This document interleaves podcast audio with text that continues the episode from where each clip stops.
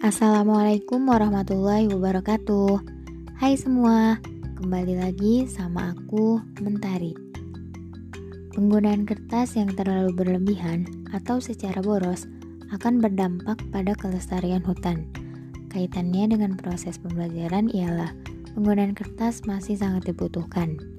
Dengan hal ini, aku memikirkan suatu ide mengenai peminimalisasian penggunaan kertas, yaitu dengan adanya kontak lensa pada mata, semacam amsoft lens.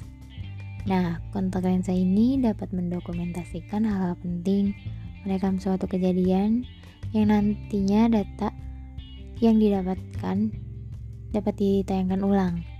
Kontak lensa ini juga dapat dihubungkan dengan suatu perangkat dan datanya disimpan dalam kartu memori. Dengan seperti ini, diharapkan dapat meminimalisir pemborosan kertas, pembelajaran lebih efektif, dan bertambahnya rasa ingin mempelajari akan kemajuan teknologi. Gimana pendapatmu? Sampai jumpa kembali. Terima kasih semua. Wassalamualaikum warahmatullahi wabarakatuh.